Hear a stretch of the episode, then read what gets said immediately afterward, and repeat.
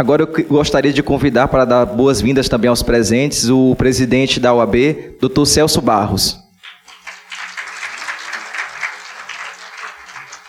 Muito bom dia.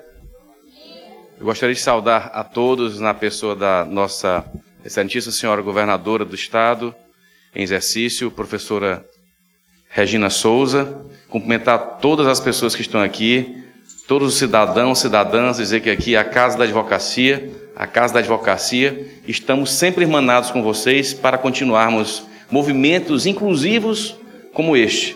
Então, sintam-se em casa, estamos aqui para trabalhar pela cidadania piauiense, pela cidadania brasileira. O movimento que hoje nós aqui estamos reunidos, através de experiências, através de conversas, através de diálogos, com certeza não parará aqui. E nós iremos ter outros encontros e outras ações fundamentais para a inclusão das pessoas com deficiências visuais. Então sejam muito bem-vindos. Muito obrigado.